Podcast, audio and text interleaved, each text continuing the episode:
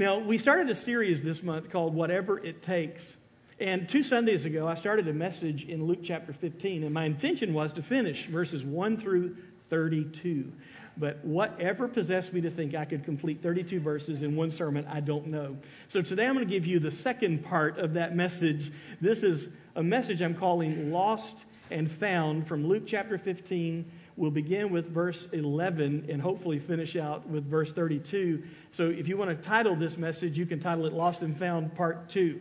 Uh, this is uh, the sequel. So I hope that uh, you'll open up your Bible, or if you want to use our church app, you can download the app, open it up to today's message, and you will find uh, the notes available for you there on the app as well as the scriptures. This whole series is called Whatever It Takes because we have a conviction as a church that we ought to be willing to do whatever it takes, short of disobeying God, to win people to faith in Jesus Christ. And I know that means different things to different people, but we believe that while the message of Jesus is love, his death, his burial, and his resurrection, while that message never changes, methods always have changed in church culture and always will change. And one of the things that we consider when we're thinking about what it means to be the local assembly of this church is what are those things we need to do not only to help Christians, people who are insiders, people who are followers of Jesus, but also what do we need to do to make sure we're communicating the gospel in a way this culture can understand and relate to.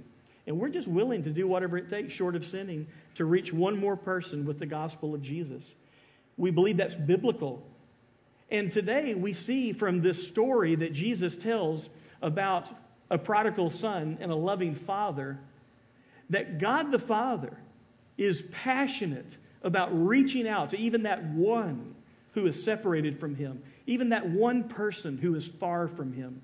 And God goes to great lengths to restore a relationship with people who are far from Him. And because we are His children and because we are His church, we want to share the Father's heart. Now, if you're new to Christianity or you're not sure if you believe in Jesus, this is a great day to be here because this is a little insider information to let you know what motivates those of us who are believers. And so, after today, at least you'll be able to say, I get why they do what they do. And even if you are a member of our church, or you're a Christian, but you're checking out our church. What a great day to be here because I think it'll help you make sense of why we do what we do here at Fort Caroline Baptist Church. Why we are willing to hold our methods very loosely while holding the message of the gospel absolutely tightly. Now, if you recall, Luke chapter 15 is a parable that Jesus gives. It's really a parable with three stories. We won't talk about the first two, but the first involved a, a story of a, a, shepherd who had lost one of his 99 or 100 sheep. He had 99 safe, one was lost. He leaves the 99 because they're safe, they're cared for, and he goes out into the wilderness at great cost and risk and expense to himself, and he searches until he finds that one sheep. And he's so thrilled that he's found that one sheep because that sheep is valuable to him he comes home rejoicing and he invites others to rejoice with him. The second story Jesus gave in this chapter was about a woman who lost one of 10 coins. She had 10. This is the whole amount of her life savings. Each one of those 10 coins represented a full day's wage. And she is distraught that she's lost this valuable coin to her. So she lights a lamp, she sweeps the house, she looks in every nook and cranny and corner until she finds that lost coin. And whenever she finds it, she's thrilled and she invites her neighbors over. You guys heard how upset I was. I found it. Come and rejoice with me. And then Jesus tells this story we're going to talk about today the story of a father who lost a son, not in death, but who lost a son in rebellion.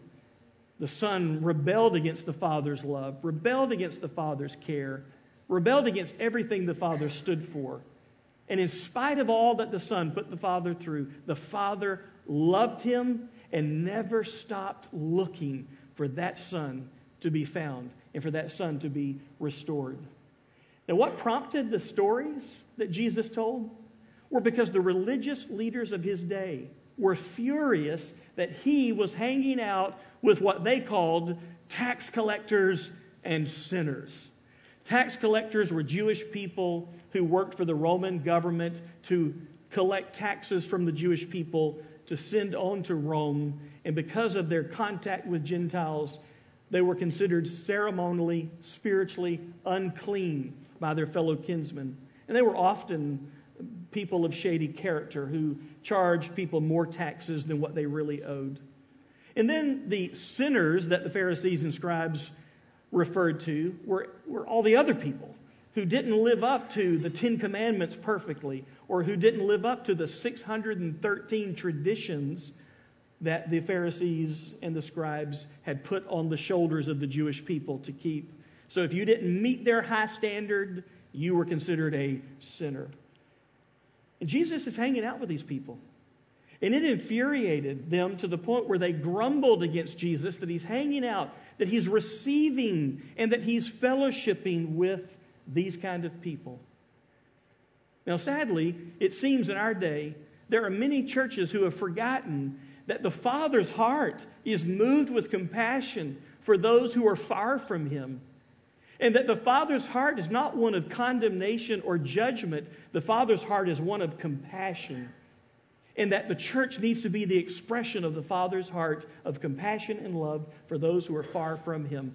Looking for people to come to God, longing for people to come to God, welcoming people who are coming to God, and being ready to present that Father's heart to anyone who wonders Will the Father love me? Will He receive me home after everything I've done wrong in my life?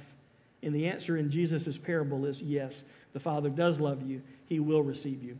Don't take my word for this. I want you to see from Luke 15, verse 11, this third story in the parable that Jesus gives in this chapter.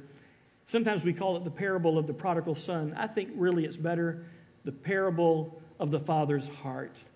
The prodigal is not the hero of the story. The Heavenly Father is the hero of the story with his love. Verse 11, and he said, This is Jesus speaking, and he said, There was a man who had two sons, and the younger of them said to his father, Father, give me the share of property that is coming to me. In other words, the son is saying, Father, I know that one third of this estate comes my way when you die. The oldest gets two thirds, I get the rest. I wish you were dead. I don't want to wait. I want what is mine. I don't want a relationship with you. I want what I can get from you. And he, the father, divided his property between them. Verse 13. Not many days later, the younger son gathered all he had and took a journey into a far country. And there he squandered his property in reckless living. I mean, this kid partied hard man, he wined and dined. He spent the money. He had tons of friends as long as the, uh, the drinks were flowing, as long as the food was being served, as long as the music was playing. He's having a ball. His friends are with him. And the Bible calls this reckless living. This is not a wise way to live. This is not going to turn out good for this young man. He's making a mess of his life. Verse 14. And when he had spent everything. He blew through every penny of his father's inheritance. He thought now it couldn't get any worse. He's broke. He looks around. All of his fair weather friends are gone because he can no longer pay for the party. But once he thought it couldn't get worse, it did. The Bible says, Jesus said, a severe famine arose in that country, and he began to be in need. So not only has he lost everything, but now a famine has come through this area where people are starving to death. They can't feed themselves, much less help him when he is down and out. It doesn't get better, it gets worse. Look at verse 15. So he went and hired himself out to one of the citizens of that country. He's in a Gentile country, he becomes a servant of a Gentile. And what does this man make him do? It says, who sent him into his fields to feed, what's the word? Pigs. That may not gross you out, but if you are a first century good Jewish boy, this is not the place you want to be. According to the Old Testament book of Leviticus and Deuteronomy, pigs, swine are ceremonially unclean. They were off limits to the Jewish people. And the lowest of low is that this young man is now a servant to a Gentile in his fields feeding pigs. You talk about hitting rock bottom, he's almost there. He's not quite there, but he's almost there. Look at verse 16. And he was longing to be fed with the pods that the pigs ate, and no one gave him anything. Now he's at rock bottom. He is so hungry, he starts envying the slop of the hogs.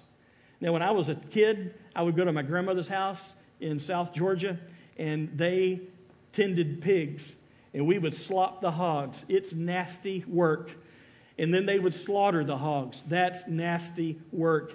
And that's where this kid is. And no one gives him anything. Verse 17 But when he came to himself, and how many parents have prayed that their rebellious child would finally come to himself, come to herself, wake up and realize what a mess they've made of their life, wake up and realize how they've hurt themselves and hurt their family in the process, and how that this journey, this road that they are on, is only going to lead to further hurt and harm. But when you come to yourself, you realize, I can't keep doing this. I've got to get my life right. I've got to go home. I've got to go home to my parents, or I've got to go home to my father, and I've certainly got to go home to God and get right with Him. So, verse 17, when he came to himself, he said, How many of my father's hired servants have more than enough bread, but I perish here with hunger? He says, Even the servants in my father's house do better than I'm doing now. Verse 18, I will arise and go to my father, and I will say to him, Father, I have sinned against heaven and before you. Notice that he's not making excuses, he's owning up to the mistakes he's made. I've sinned against heaven and before you. I am no longer worthy to be called your son. Treat me as one of your hired servants. Just, I know I've done too much to ask you to let me be a son again. Just let me be like a hired servant. Just let me do a job. At least I'll be with you. At least I'll have something to do and I'll have something to eat. Verse 20 And he arose and came to his father. But while he was still a long way off, his father saw him. I can just imagine this father every day, probably at the same time, going to that same spot on the road to his estate and looking out the horizon, wondering, will this be the day that my son who was lost is found? Will this be the day that my son who rebelled returns? Will this be the day that the son I've lost is restored to me? And on this day, this father's prayers were answered. The father had never stopped longing for his son to return. The father had never stopped praying. The father had never stopped looking. And on this day, even while he's still a long way off, his father saw him.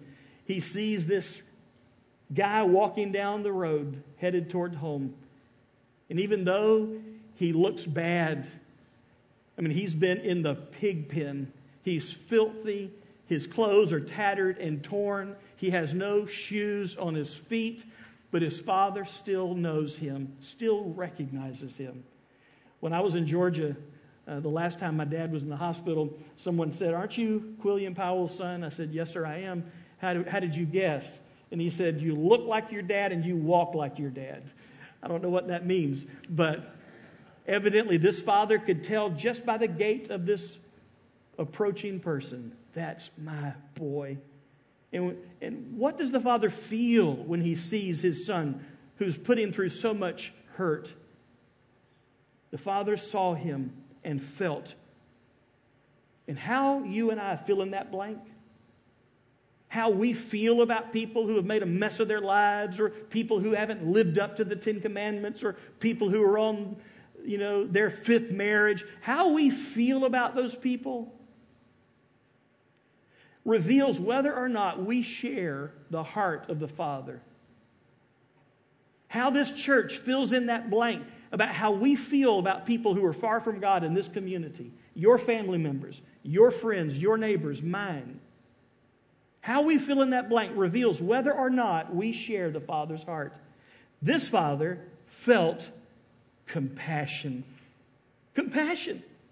Not anger, not resentment, not how dare you, not suspicion, not get your life cleaned up and then we'll talk about restoring you. No, he just felt compassion and he ran and embraced him and kissed him. Verse 21, the son begins his speech. The son said to him, Father, I have sinned against heaven and before you. I'm no longer worthy to be called your son. But the father interrupts him, doesn't let him get to the point where he says, Let me be as one of your hired servants. Instead, the father said to his servants, Bring quickly the best robe and put it on him, and put a ring on his hand and shoes on his feet. Yes, I know his clothes are tattered and torn, but you know that best robe that we always reserve for the guest of honor whenever we have dignitaries come to our home? You put it on this, my son. Yes, and I want you to put a ring on his hand. My son will be restored to full authority in this family. I want the family signet on his hand now. In that day, a ring was more than jewelry. It was often used as a way to seal important documents or contracts. The signet on that ring would be pushed into melted wax on a contract to signify, I have the authority to make this agreement with you. This is the authority of my name and my family. And the father says about his son, I want the ring on his finger. He's not going to be a servant. He's not a second class citizen. He's my son, fully restored with all the rights of my family name. And I want you to put shoes on his feet. Only servants walk around barefoot. I want shoes on his feet. father's not finished. Verse 23 and bring the fatted calf and kill it. You know that calf we've been feeding and fattening up, waiting for a big occasion, waiting to have a party? Well, that day's come. You bring the fattened calf, kill it, and let us eat and celebrate. Why? Why is the Father doing this? For this my son was dead and is alive again. He was lost and is found. And they began to celebrate. The Father's throwing a party because this one son has come home. It has been said a sign of health is when you feel appropriately about a situation or a person. A sign of mental health is when you feel appropriately about a situation or a person. If you see planes crashing into towers in New York City on September the 11th, 2001, and you are filled with joy, there is something wrong with you. And if you can't join the Father's heart in being thrilled and overjoyed with this son who was as good as dead, now being alive, who was lost, now being found, if you can't join in the Father's heart with celebration, there's something wrong with you. And there was something wrong with the Pharisees and the scribes because they're grumbling about Jesus hanging out with these kind of people. These are the kind of people Jesus came to save. These are the kind of people the Father loves. You say, yeah, but they've made a mess of their life. Here's the dirty little secret so have you. So have I. We're all sinners. Amen? Oh, don't look at me like that. Like you don't know what I'm talking about. You know good and well that you've made mistakes that broke your own personal standards of right and wrong, and you've certainly broken God's standards of right and wrong. And a sign of health is when you feel appropriately it is appropriate for the Father to feel compassion. It is appropriate for the Father to rejoice and to celebrate. But there is someone who's not feeling what the Father feels. Verse 25. This is really the climax of this message, of this parable that Jesus gives. This is why I wanted to finish this today. Look at verse 25. Now his older son was in the field, and as he came and drew near to the house, he heard music and dancing. And he called one of the servants and asked what these things meant. And he said to him, Your brother has come, and your father's killed the fattened calf because he has received him back safe and sound. Wouldn't you love to heard that servant say this to the older son? Oh, why the music? Why the dancing? Why the party? It's because your brother's home. Listen, your dad saw him coming down the road. I have never seen your dad smile like I saw him at that moment. I've never seen your dad so happy as I've seen him in that moment when he knew that your brother was going to be okay. Now, your brother's a little worse for the wear. He's tattered and torn, but he's home. He's safe and sound. And your brother is here, and your father is throwing a party. Aren't you happy? But look at what happens. Verse 28 But he was angry. He didn't feel compassion like his father felt. He was angry and refused to go in. He's throwing a pity party. He is pouting out in the field while the party's going on in the house because he is angry at the love and the compassion and the joy that is being shown over this one boy who's come home. Aren't you glad the older brother didn't meet the younger brother first? I mean, can you imagine that conversation? Oh, you show up now. Yeah, not a penny to your name. If you still had money in your pocket, you wouldn't be here. The only reason you came home is you had nowhere else to go. You've brought disgrace on dad. You've brought disgrace on our family name. How dare you show up here? You go get your life cleaned up, and then you come back, and we might think about restoring you. That's what the older brother would have done. But that's not what the father did, and it's infuriated the older brother. Listen, the older brother is like the Pharisees and the scribes who were furious at Jesus for being happy to receive sinners and to eat with them. The same things this father is doing for this son who has come home. So, verse 28 he was angry and refused to go in. His father came out and entreated him. He's, he's begging him, Son, come on into the party.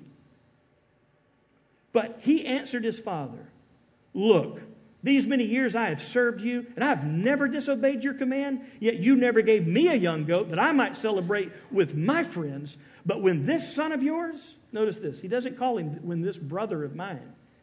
Notice when this son of yours came, who has devoured your property with prostitutes, you killed the fattened calf for him. This older brother is furious. Oh, by the way, it wasn't just the younger son who left the farm. Even the older brother, even though he stayed back, he had left the father without ever leaving the farm. He's been doing all the right things. He's been going through the motions. He's been working. He's been trying to live up to the standards of his dad and his God. But his heart wasn't in it. He was only doing it because he felt obligated to do it. He wasn't doing it because he loved his father.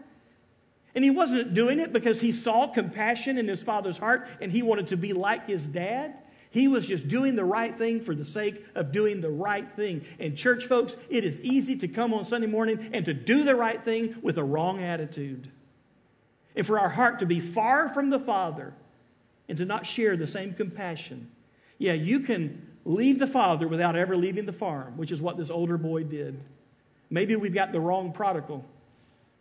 At least one of them came home, the other's still out in the field. And he's furious. It was said the gravitational pull is toward the insider, the older brother, in most of our churches. And I believe that's true. That the tendency of each one of us is to be more focused on us than someone else. And you can know that's true whenever you discover what makes you angry about church.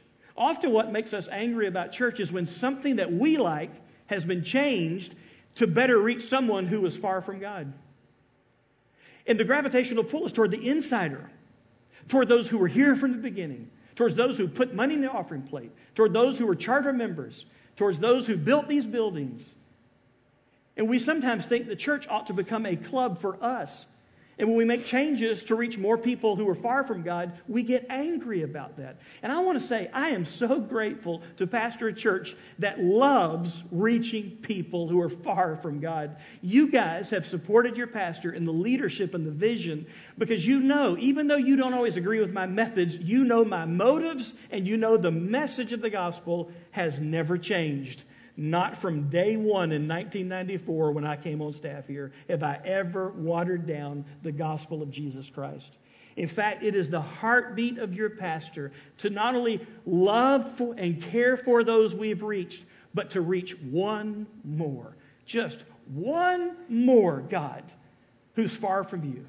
If you want to know what keeps me awake at night, it is God, how can we reach one more who's far from you to experience the same love of the Father that I've experienced the same grace and mercy and compassion and forgiveness. Because when I read this parable, do you know who I identify with? I identify with that boy who made a mess of his life, who was sinful, who had nothing to offer God. Even his best deeds were like filthy rags before God, but God in grace accepts and forgives and restores and makes you his child. No wonder the apostle John cries out as he writes in 1 John chapter 3 verse 1, behold what manner of love the Father has bestowed on us that we should be called the children of God. That's a love that the world doesn't know anything about that would make somebody like me a child of God. Verse 31 He, the Father, said to him, Son, you are always with me and all that is mine is yours. Son, you have unbroken fellowship with me, and you have unlimited resources from me. You are always with me, and everything I have is yours. I've not mistreated you. I've not slighted you in the least by rejoicing over your brother who is now home. I've been good to you. He says in verse 32 to the older brother, It was fitting to celebrate and be glad for this your brother. He doesn't say, This my son. I love it. He changes it back to put it in the perspective of the older brother. This your brother. Not only should I be happy, this is your brother who was dead is now alive, who was lost and is found. If that doesn't excite you and bring you joy, then you've missed my heart. You really don't know much about me, your father. Do you know something about this parable? This is where it ends. It just ends. Jesus doesn't tell us how the older brother responds. Jesus doesn't say, and then the older brother said, Well, I know, but I don't care. The reason I use that is because many years ago, when we were making a few changes in our church, uh, mainly in worship style, we were a very blended church uh, still more traditional than anything. I had a lady that was not happy with me, so I wanted to just share my heart and share my commitment will always be biblical. I know it's not how you were raised, but there's a whole new generation that needs Jesus, and we need to be willing to do whatever it takes to reach them. And as I sat in her living room, she told me about her grandchildren who do not go to church and who are not Christians. And so I said, What kind of church would it be that you think would better reach your grandchildren, the kind you want or what I'm trying to lead our church to do? And she said, Well, what you're doing, but I don't care. You've ruined the last few good years of my life. And I thought, How do you say that? How do you say, I know that what Fort Caroline Baptist Church is doing is the kind of church that would reach my children who grew up in a different generation, but I don't care? I just want to be comfortable. I want things the way they've always been. And when I'm dead and gone, you do what you want to, but you've ruined my life? Really? Shouldn't it excite you more than anything in the world that your grandchild who is far from God could come home to a right relationship with God through Jesus? And if that doesn't excite you, I don't know what will. And I left her home that day brokenhearted. I don't know, maybe that older brother responded that way. I know, Father, but I don't care. He probably wasn't that honest. But hopefully, the older brother said, Father, you're right. I've missed your heart. I've been happy about the wrong things and mad about the wrong things. I should have been happy that my brother's home safe and sound. I should have joined you in rejoicing that he is back with us in the family. And that same grace you've shown to him, you've always shown to me. I should have joined the party. Father, I'm sorry. I think the reason Jesus didn't tell us how this story ends is he was giving the religious leaders of his day the opportunity to write the last chapter of this story for themselves. And I believe He's giving you individually and us as a church the opportunity to write the closing of this story for ourselves. You see, we are often the older brother. And as the older brother, when God reaches someone who's far from Him, how do we respond? Are we willing to do whatever it takes, like that shepherd looking for that one lost sheep? Are we willing to do whatever it takes to find that one lost coin? Are we willing to do whatever it takes to look and to long for that one lost son? And whenever that which was lost is found, does it bring the greatest joy of our hearts? Only you get to end this chapter. Jesus puts the pen in your hand. How will you respond? And I believe the overwhelming majority of the people in this church, from the 8 o'clock service all the way through, say, I want to share the Father's heart. And I'm willing to do whatever it takes. I'll get out of my comfort zone like the shepherd. I'll pour energy and time like the woman. And I will have an open heart, praying and longing for that one who's lost to be found like the Father. You see, if we have a heart like God's, then we will rejoice like God over every sinner who is rescued by God. And the same grace of God it takes to save that prodigal son is the same grace you and I have experienced. And that, my friend, is why Jesus taught Luke 15. It reveals whether or not we share the Father's heart. I want to pray for us in this moment. Your heads bowed, your eyes closed. Maybe, maybe today, for the first time in your life, you've come to realize you're that prodigal son. You've rebelled against God the Father. You've sinned. And yet today, you've come to realize that in spite of your sin, God the Father loves you, and He's made the way possible for you to come home. The way is called Jesus. Jesus died for you on a cross. He took the punishment for your sin. He died and was buried. On the third day, he rose from the dead, vindicated that he is the Son of God, and having paid the price for your sin. And all he asks of you today is to turn from your sin, come to yourself like this young son did, and come to the Father. Jesus put it this way in John 3:16, "For God so loved the world that he gave his only begotten son that whoever believes in him should not perish but have everlasting life." For God did not send his son into the world to condemn the world, but that the world through him might be saved. Will you believe in the name of the Lord Jesus Christ right now? The Father waits for you with open arms I don't know what you've done. I don't know how guilty you feel. I don't know how ashamed you are. But I can promise you this when the Father looks at you here this morning, He feels one thing compassion, love. Come home. Maybe today, right now, in the stillness of this moment, you'll pray silently to God and you'll say something like this Dear God, thank you for loving me. Thank you for sending your son Jesus to die for me on that cross, taking my punishment. I believe Jesus is alive and I trust in him right now for the forgiveness of my sin and for the gift of eternal life. Heavenly Father, I also thank you that for most people in this room, they've already trusted Jesus as Lord and Savior, but it is so easy for us to be pulled towards the insider and thinking about only ourselves when your heart is broken over that one who's far from you. And we are that body of Christ. We are that shepherd who ought to be looking for that one sheep. We are that woman who ought to turn the house upside down if that's what it takes to find that one lost coin. We are that father who looks and longs and prays and is ready to receive one who comes home to you. Father, we pray right now in the stillness of this moment that you would find us rededicated to being your people, sharing your heart for those who are far from you. In Jesus' name we pray. Amen.